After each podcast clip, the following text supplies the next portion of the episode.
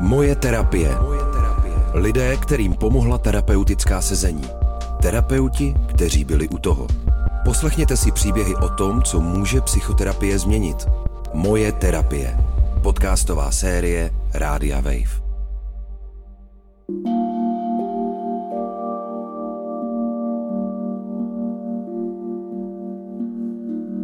Posloucháte podcast Moje terapie. Dnešní epizoda patří Václavovi a jeho terapeutovi Karlovi, se kterým spolupracují už přes rok. Společně se snaží přijít na to, jak být správný chlap. Natáčel Jonáš Zbořil.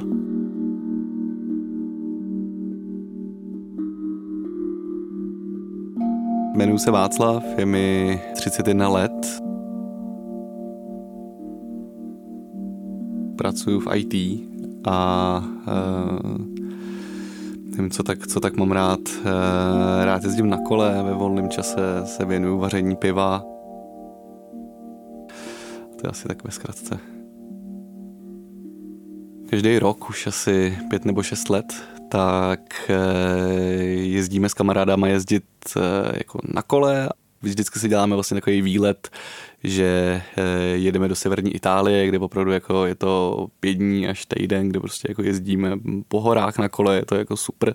Když jsem byl naposledy na tady tom výletě. Psal jsem si zprávy vlastně s, s manželkou vlastně o tom, jak se tam jako máme, jak se třeba na ní těším a tak už vlastně byl, přišlo divný, že mi nějak jako mě odepisuje, bylo to takový jakoby, jakoby zvláštní, ale nedával jsem tomu nějakou jako extra velkou, velkou váhu. No a do té doby vlastně probíhalo všechno jakoby v pohodě doma. Už jsem se vrátil jakoby pozdě, nějak jako spala a druhý den vlastně ráno, když jsem, eh, když jsem se jí vlastně jako mm, zeptal, jestli se náhodou něco neděje, tak mi řekla, že, že děje a eh, že odchází, že se stěhuje a že se bude chtít rozvést.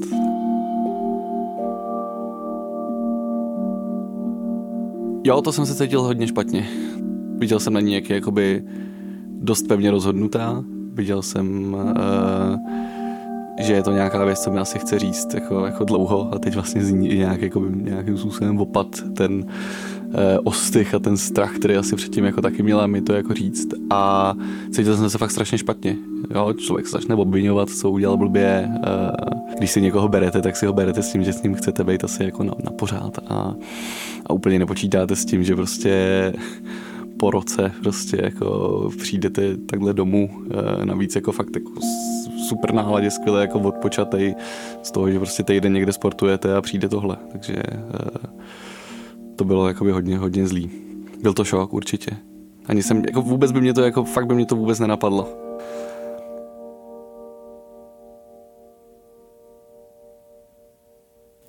Ten moment, kdy jsem si řekl, že ty terapie jsou nutné, vlastně nastal v okamžiku, kdy jsem si vyřešil úplně všechny svý jakoby problémy. Vyřešil jsem problémy v práci, eh, vyřešil jsem si to, že jsem nějakou dobu byl sám, pak jsem si našel novou přítelkyni, se, který je, jako, se kterou je všechno jako skvělý. A ty úzkosti nepřestaly. Prostě tam byly pořád, i když ty všechny vnější věci byly vyřešené s čím jsem nepočítal. Já jsem myslel, že jako jo, Vaško, teď si prostě tady to vyřešíš a pak už bude zase dobře.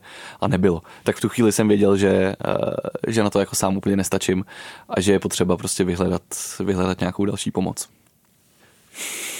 Já si pamatuju, když jsem vlastně přišel na první, na první sezení, na první terapii, která v podstatě zašla tak, že jsem se posadil a pan terapeut se mě ptal, eh, tak co vás trápí. A bylo strašně složitý na to nějak začít odpovídat protože já jsem měl pocit, že mě netrápí už jako nic, ale vlastně mě trápily ty úzkosti. Takže jsem vlastně řekl, že že mě trápí úzkosti, že se takhle vlastně někdy budím, že prostě někdy se mi stane, že prostě fakt jako třeba na půl dne nemůžu moc jako fungovat a že mi je prostě fyzicky špatně z toho, co se mi prostě děje, jako děje prostě někde v hlavě.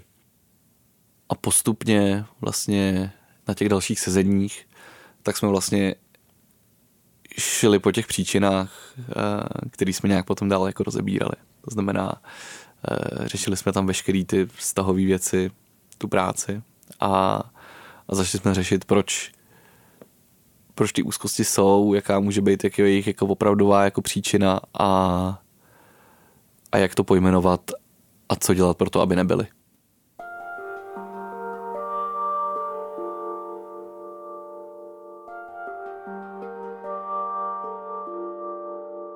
Václav je neurotik a vlastně když někoho označíme jako neurotika, tak je to pochvala vlastně víceméně, protože takový lidi jsou zdraví, mají stabilní pocit eh, identity, vědí, co bylo včera, vědí, co bude zítra, eh, vědí, že se ráno probudí a budou to zase oni, což není úplně samozřejmá věc pro vlastně hodně klientů, kteří navštěvují ambulance nebo navštěvují psychoterapii.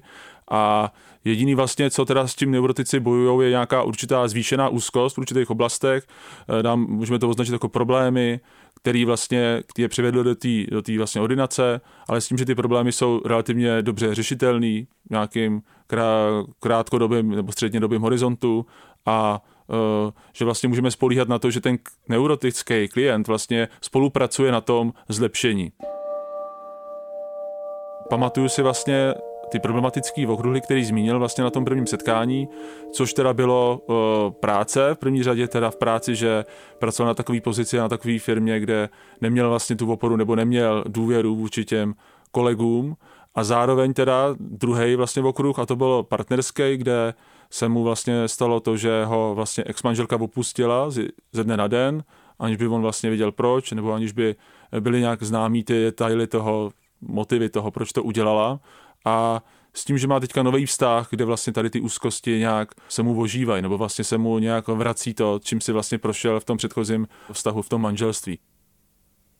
Vlastně se mi zdálo, že můžou vlastně tady ty oblasti, eh, jak ta pracovní, tak ta vztahová, spolu můžou nějak souviset a zároveň tam byl ten moment toho uh, razantního vlastně narušení té důvěry, kterou on měl vlastně vůči té ex-manželce, vlastně když došlo k tomu, že opravdu ze dne na den uh, ten vztah končí a to je ohromně, řekl bych, je to traumatická zkušenost pro kohokoliv z nás. Je to trauma, protože v těch vztazích, hlavně těch intimních, uh, už Freud tvrdil, že jsme nejzranitelnější, když milujeme a když vlastně někoho připustíme k sobě, uh, důvěřujeme někomu a on tu důvěru zradí, tak samozřejmě tady ten moment toho zklamání se může přesouvat a dost často se přesouvá do těch dalších vztahů vlastně už do těch dalších vztahů vstupujeme s tou nedůvěrou a dokonce i s tím očekáváním, že ta, eh, to opuštění vlastně se bude znova opakovat.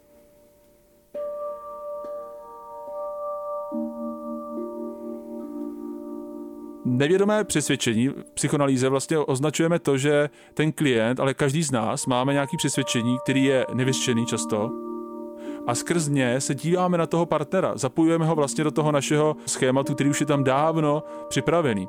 A i to vlastně vysvětluje ty fenomény, kdy si žena roz, rozejde s mužem, který ubližoval nebo byl alkoholik a najde si jinýho muže, který se chová stejně.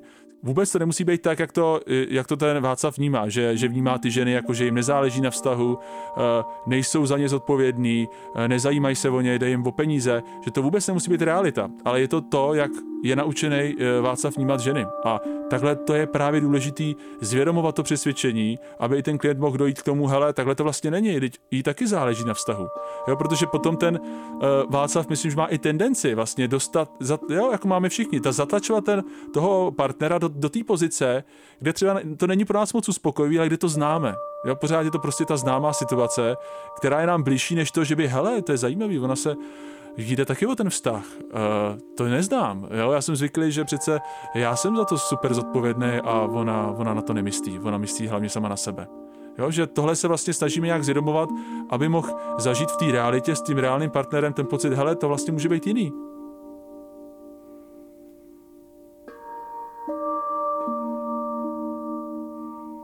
Vlastně mě na, teď už mojí ex-manželce imponovalo to, že byla vlastně v hromadě věcech hrozně jako jiná než já a na svůj věk, že vlastně my jsme se potkali, když jí bylo čerstvě 20, tak byla jako obrovsky jako samostatná a nějak jako se uměla jako se jako dobře postarat o sebe. V té době jsem měl vlastně čerstvě hotovou jakoby vysokou školu, byl jsem jako čerstvý inženýr a e, do té doby samozřejmě s tím, že vlastně jsem bydlel jako kousek od Prahy, takže jsem osamostatněný jako ještě úplně nebyl, bydlel jsem prostě jako do těch prostě 26 na mama hotelu, e, takže vlastně imponovalo to, že někdo jako 6 let mladší tohle zvládá. Dělala letušku, to povolání jako z nějakého důvodu je prostě asi pro chlapy jako nějak jako atraktivní, asi jako Jo, tak jako když nám to klapalo, což vlastně za začátku nám jako, jako klapalo samozřejmě, tak vlastně mi to přišlo strašně jako dobrý. A, a já nevím, jak jako eh, jak jako líp popsat to, když prostě jako se do někoho jako zamilujete, jako jo, že tak uh, jsem si říkal, to tohle je prostě dobrý a chtěl bych s ní asi být jako furt. Uh, což vlastně vedlo k tomu, že uh, po relativně jako krátké době, to znamená po půl roce chození jsem jí vlastně jako požádal o ruku a jo, jako lehce přes rok to bylo vlastně, co jsme spolu začali chodit, tak jsme se, tak jsme se brali.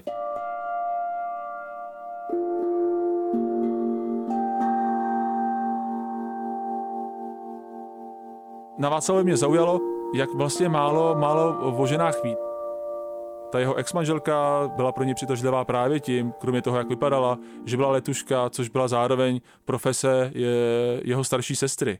A Zároveň říkal, že vlastně ty sestry, které měl, že byly o tolik starší než on, že vlastně si s ním ani nepovídal, takže nemohl vlastně je poznat blíž, poznat, jak to ty ženy mají, o co jim jde, co jsou jejich přání. Zkrátka, zase tam nebylo to nějaký to emoční pouto, který by ho zase mohlo nějak mu trošku upravit ty jeho přesvědčení o tom, že ty, jaký ty ženy jsou. A myslím, že právě z toho důvodu i teďka může, eh, může vlastně trpět tím, tím nedostatkem toho, eh, toho porozumění těm ženám v té misty Václava jsou ty ženy hodně křehký, hodně zranitelný bytosti, který on musí hrozně chránit. A já myslím, že ta důvěra nevznikne, dokud taky ten Václav si ty ženy neotestuje, že taky něco vydržej, že to nejsou eterické bytosti, které eh, nevydržejí žádný jeho, já nevím, třeba eh, žádnou jeho asertivitu a žádný jeho nějaký um, problém, který by na ně, na, ně, na ně vlastně nějak taky do toho vztahu nějak on pustil. Takže já myslím, že ta důvěra bude taky vyrůstat z toho, že se o ně může opřít, taky se prostě na ně obrátit s tím, že je může zatížit sám sebou. Já myslím, že hodně lidí v těch párech má toho druhého jako nějakého kře- křehkého, zranitelného, a to se týká i žen, který šetří ty svý chlapy, který přijdou z práce a uh, řeknou, že on je unavený, tak já mu neřeknu, jak se dneska cítím a že jsem měla tady s tím mým dítětem jako problémy.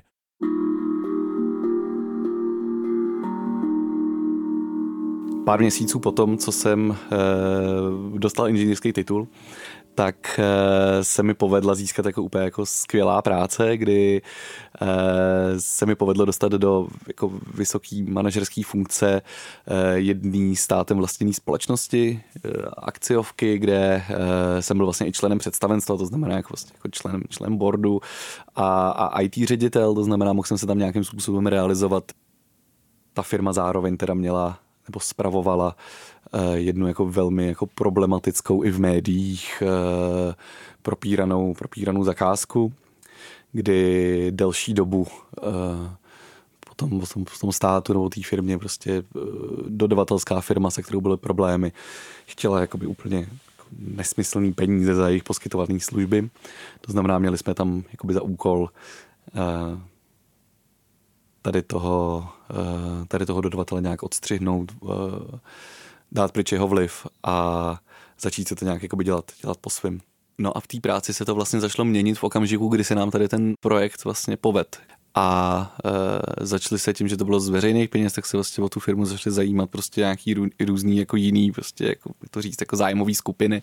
Je to, je, je to blbý jako říkat, jo. Myslím si, že tam proti mě byla nějaká, nějaká kampaň taková jako interní. Což se bohužel na mě začalo projevovat i fyzicky, kdy se mi opravdu jako stávalo to, že jsem prostě měl jít jako v pondělí do práce a mm, z neděle na pondělí jsem prostě jako nemohl jako vůbec spát, což já jsem nikdy, nikdy nějaký problémy se spánkem, se spánkem neměl. Kolega a kolegyně prostě z toho vlastně mýho týmu, těch ajťáků, co jsem v tom té práci měl, tak e, brali si volno kvůli tomu, že říkali, že prostě chodí, chodí k psychoterapeutovi, že je to jako super pro ně, že jim to jako hodně pomáhá s různýma věcma a já vlastně jsem si říkal, že by bylo asi fajn možná něco taky, taky takového někdy jako vyzkoušet. A i jsem o tom vlastně potom, potom jsem i o tom mluvil doma, jakoby se ženou.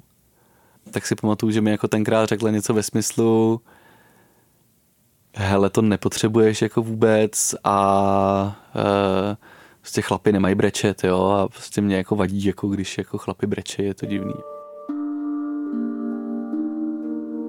Tady ty představy o tom, co je žena, co je muž, eh, že jsou u většiny z nás hodně nevědomí. Václav samozřejmě vědomě ty ženy miluje, obdivuje, stará se o ně, pečuje o ně. Popisuje se vlastně jako, že, že je hodný muž, že nechce, nechce být ten zlej, ten, který ty ženy opouští nebo s nima má uh, sex jenom proto, že, že on sám chce. Že prostě Václav je hodný kluk, že jo, nebo hodný chlap.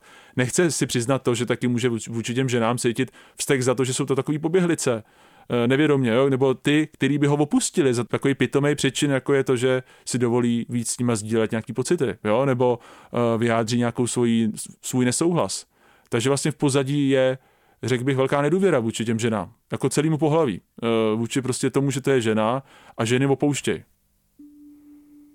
Asimilovat to, nebo přijmout nějakou část toho, že taky můžu těm ženám nedůvěřovat, vyžaduje čas.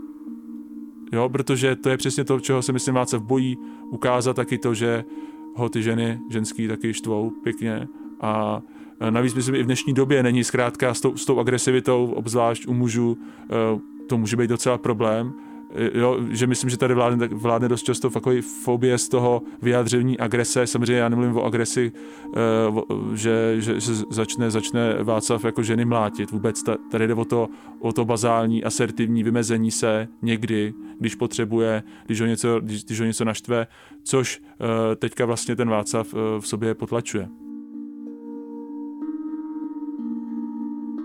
Moc jsme se nehádali, ale myslím si, že začaly být problémy uh, v okamžiku, nebo kdyby, kdy jsem jako začal jako nějak víc přemýšlet o tím, že je něco možná trochu špatně. Tak bylo asi, když jsem jednou vlastně byl uh, doma, byl jsem mé práci pak doma, ona byla, ona byla uh, u sebe práce nějaký let a já jsem dost často prostě doma prostě vařil nebo prostě jsem jako něco tak ještě jako připravoval a teď se mi prostě jako nechtělo, tak jsem prostě po práci šel někam na kolo a tak jsem prostě přijel večer, nic jsem doma neudělal, protože jsem si pak jako šel jako lehnout taky a, a vlastně ona se vrátila z té práce já jsem dostal vlastně docela jako jako docela jako za uši nebo prostě vynadáno za to, že jako není uvařeno, jo.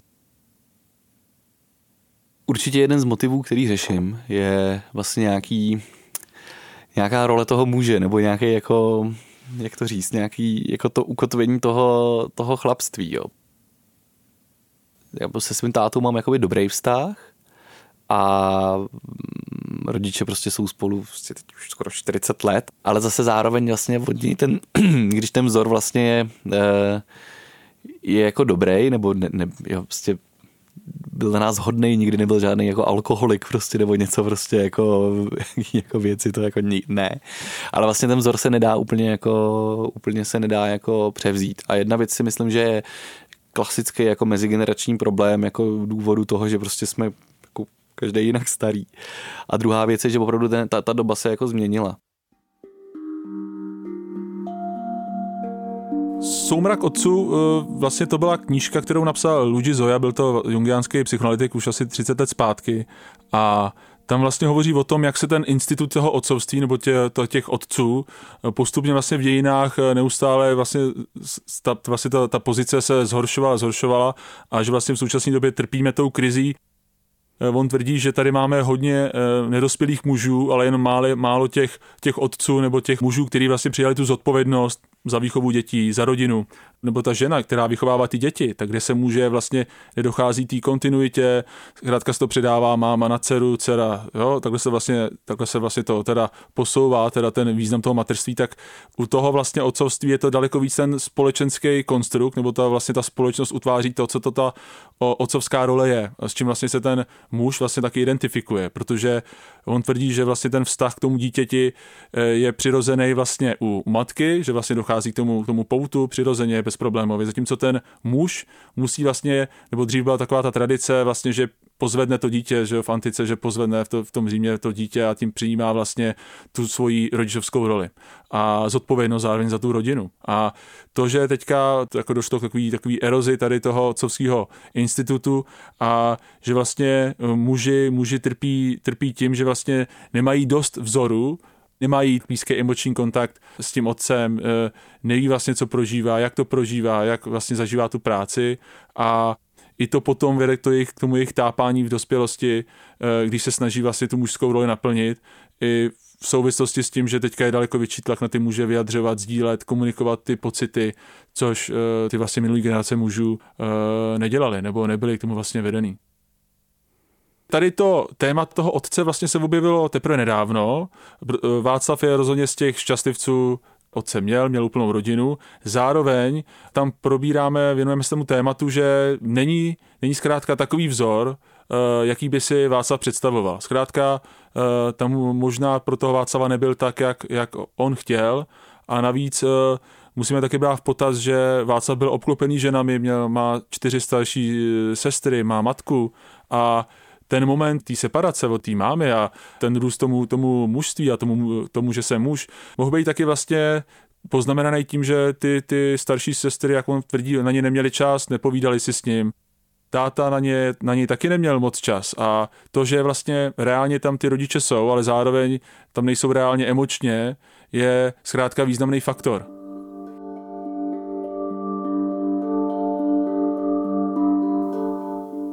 Jak definovat chlapství, jako nevím, protože vlastně tady máme nějaký chlapství, který je za mě hodně takový jako přežitý a jako ne, prostě ryze buranský, jo, takový to chlapství typu pivo bude zadarmo a fotbal každý den. Ale vlastně je fakt těžký definovat nějaký jako to, to nový chlapství a nějakou potřebnost asi té mužské role, která předtím byla definovaná úplně jako jasně a, a teď se jako trošku, trošku jako rozpadá, že jo. I si myslím, že to musí zasahovat jako ješitnost, jo, jako ve smyslu, že ta žena klidně od vás může odejít a ona se od vás, jako ona se o sebe postará sama, jako tak k čemu vy teda jako jste, jo, je to a, a je to dobře, že se může postarat o sebe, ale eh, je pak složitý si asi najít nějakou jakoby tu svoji roli a, a nějaký jako nějaký prostě mít nějakou kotvenou a, a vědět, že jako nejste navíc. No.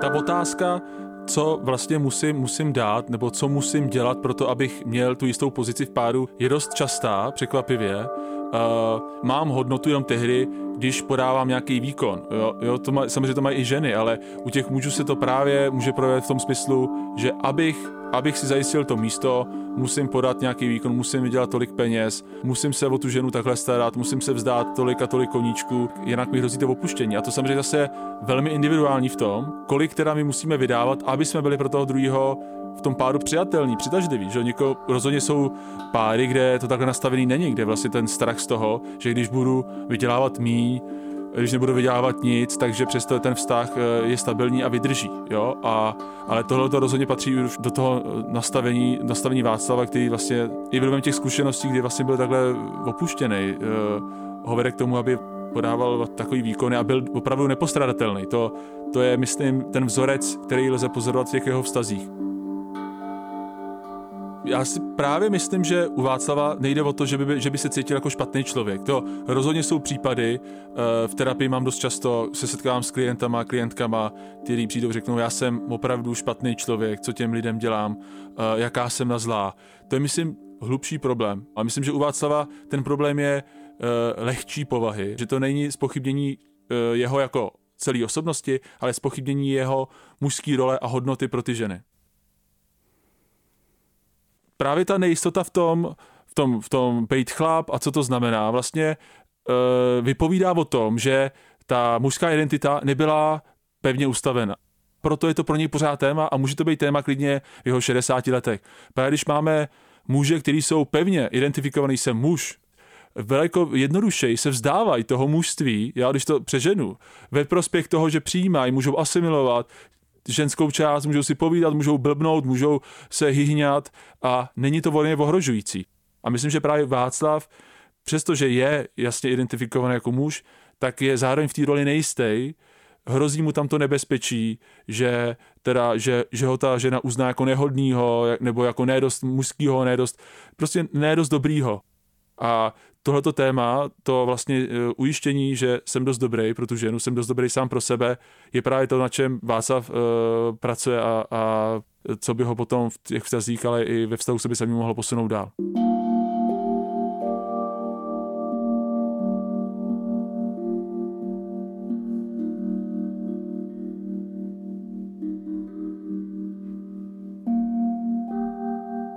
Byl jsem prostě ještě v mým jako rodném městě, jsme byli s kamarádama se projet na kole k rybníku, kde jsme prostě se jako koupali v rybníce.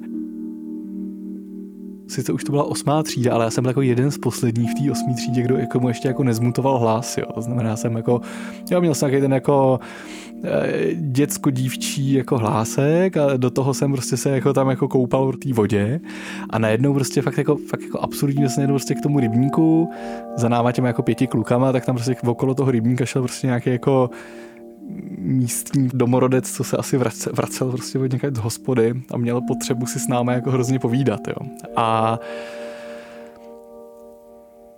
přišel a jako říkal tak dobrý den, pánové a, a slečno.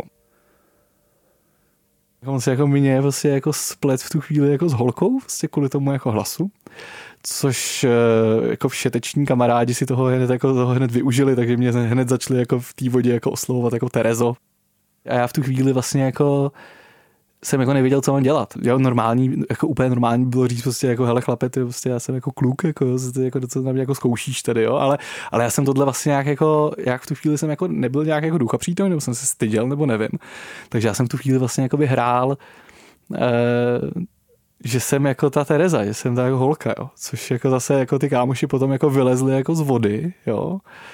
A a já jsem z té vody jako vylez nemohl, že jo, že jsem se tam koupal nahoře bez, že jo, jako je to, jako, je to fakt jako absurdní, jo. A, a potom prostě nějakým způsobem to prostě fakt potom jako ten chlap byl fakt jako jako poplzlej, jo, prostě, že opravdu jako říkal jako palec ven, já se na tebe rád podívám, Teresko, bylo to jako fakt jako divný, jako úplně. A já tady tu věc jako celý život vyprávím jako lidem jako nějakou veselou historku, co se mi stalo prostě, když mi bylo 14, jo. Ale vlastně až teď jsem zjistil, že v tu dobu, kdy se mi to vlastně dělo, tak to pro mě bylo vlastně jako, jako dost jako traumatizující, dost vlastně jako dost jako vlastně bolestivý. Celý tady to jako skončilo tím, že já jsem jako vylez z vody, nějak jsem se jako zakrýval, prostě šel a rychle jsem prostě utek ke kolu a odjel domů, jako jo, prostě úplně takhle jako taková jako divná jako reakce. Když bych měl nějakým způsobem třeba rozdělit, kdo během té hodiny terapie kolik mluví, tak já si myslím, že jako určitě jsme tak nějak jako 85% na 15 nebo 90 na 10. Že vlastně v podstatě jako dost často se může i stát to, že já tam fakt přijdu a začnu nějak mluvit jako já a a dost často ani jako ten ten feedback je jenom takový vlastně jako jo, pokračujte. A já vlastně sám se dostanu jako dostanu tam, kam vlastně asi je potřeba. A nebo prostě přijde vlastně potom nějaká návodná otázka někam, kde jako mi přijde třeba dost, jako někdy mi přijde, že ta otázka jako proč zrovna jako tohle, když o tom jsem úplně nemluvil, jako, ale vlastně jako díky tomu se pak dostanu někam, kde jsem si vlastně to ani jako nevěděl, že vlastně jako najednou, najednou něco takového je docela podstatný já mám vlastně i jako hrozně dobrý pocit, když odcházím z té terapie, že jsem si na to vlastně jako přišel sám. Jako. No já myslím, že perfektně teda trefil, trefil to, jak vypadá nebo jak probíhá psychoanalytická psychoterapie. My jsme vlastně kvůli tomu, nebo psychoanalytici kvůli tomu byli často terčem taky vtipů, že eh, zvlášť pokud teda ta terapie probíhá vlastně na pohovce, kdy opravdu nevidíte terapeuta, takže ne, nemůžete vědět, jestli náhodou tam nespí, ne, eh, ale zkrátka psychoanalytický psychoterapeut eh, nereaguje vlastně nějak extra často, nebo není vlastně není ta, ta terapie e, nepoužívá tolik intervencí, e, je nedirektivní, takže teda ten terapeut nevystupuje v roli experta. My vlastně e, se snažíme toho klienta poslouchat, myslím, že to tvoří opravdu těch zhruba 80 až 90% vnímat, vnímat klienta, co nám říká a zkrátka nechat taky proudit ty, ten vlastní uh, asociační proces. Zkrátka se mi často vybavují různé věci z toho, co mi, co mi Václav říkal v těch minulých terapiích a nějak se, nějak se mi to zkrátka propuje v hlavě. Často nemám ani potřebu vlastně do toho zasáhnout. Uh, někdy, když vlastně mě napadne něco, něco důležitého, nějaká, nějaká otázka, někam to posunout, tak, tak to udělám. Eh, ale s tím, že mě Václav s tím taky může poslat do háje, s tím, že to vlastně nepatří k tomu, co chce říkat. Takže Václav je v pozici toho, kdo vlastně mluví o tom, co, co potřebuje. Eh, já poslouchám a snažím se vymyslet, co, co by tam mohlo být to, to nevěštěný a nějak, nějak to tomu vlastně Václavovi nabídnout.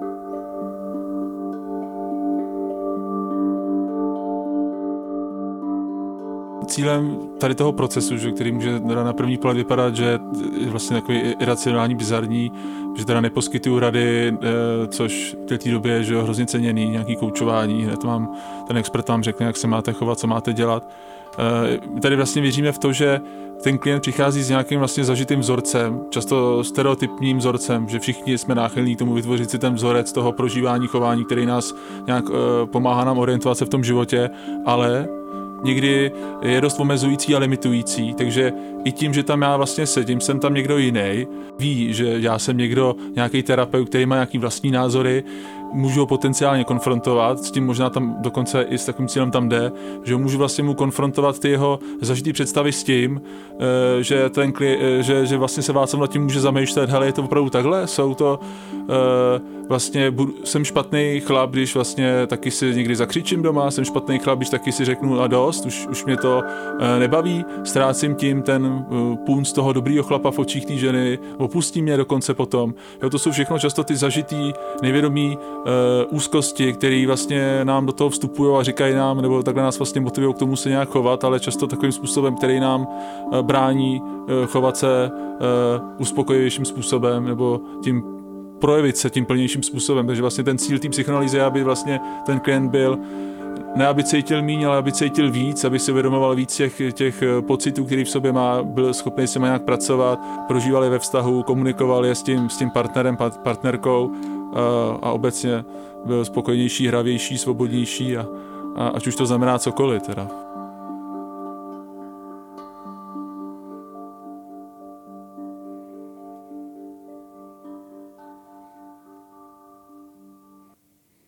Co jsem třeba od terapii vůbec nečekal, tak je to, že mi to pomohlo hned. Jakože opravdu ta velká míra těch jeho úzkostí tak přestala jako jako přestalo to prostě třeba ještě jako před tou úplně první návštěvou, jo? že vlastně jenom ten fakt, že jako už jsem se nějak jako rozhoupal jako do toho jít, uh, už jsem sehnal terapeuta, jsem objednaný nějaký termín, tak už vlastně jako tohleto, tohleto jako by hrozně, hrozně pomohlo. A jediný co, tak vlastně jsem si potom jako zpětně vyčítal, proč jsem tam nešel už dávno proč jsem tam prostě nešel už jako dva, tři, čtyři roky zpátky, jako jo. A, a myslím si, že důvod, jako proč jsem nešel, tak je jednak, že je to furt jako dost, dost jako neobvyklý chodit na terapie. E, lidi o tom moc, moc nemluví, to znamená, můžete mít ve svém okolí hromadu jako lidí, co na terapie chodí a vlastně nikdy se to od nich nedozvíte. A další věc vlastně, proč jsem asi nešel, je nějaká asi určitá pořád přetrvávající jako stigmatizace té terapie, jo, že uh, úplně jednoduše, že prostě když půjdete na terapii, tak jste blázen. Potom jsem potkal Kateřinu, když jsme spolu byli na prvním rande, potom, co jsme si jako rozuměli, bylo to super, tak z nějakého důvodu prostě měla jako potřebu jako mi říct, jako hele, tyjo, uh, já prostě chodím na terapie, mám terapeutku prostě už jako několik let, jako je to super a, a prostě na ně chodím. A ve chvíli, kdy vlastně ona mi takhle jako řekla, že chodí na ty terapie a v podstatě jako se za to přede mnou trošku styděla, tak ta moje reakce byla vlastně jako ty ty jsi jako dobrá a hrozně silná a to, co já te tady jako chodím jako okolo horký kaše s něčím, tak eh, ty už si vlastně dávno zvládla. A bylo to super, bylo to super tohle jako vědět a potom vlastně hned jako od začátku mít vlastně nějakýho jako jako parťáka, který mu to jako můžete jako říct, nemusíte se jako o tom stydět vlastně a, vlastně i díky ní jsem potom vlastně eh, toho svého toho svýho terapeuta našel.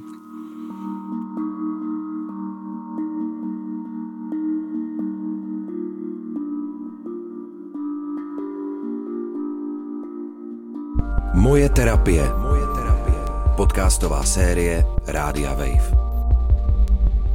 Poslouchejte na webu wave.cz lomeno moje terapie nebo odebírejte jako podcast.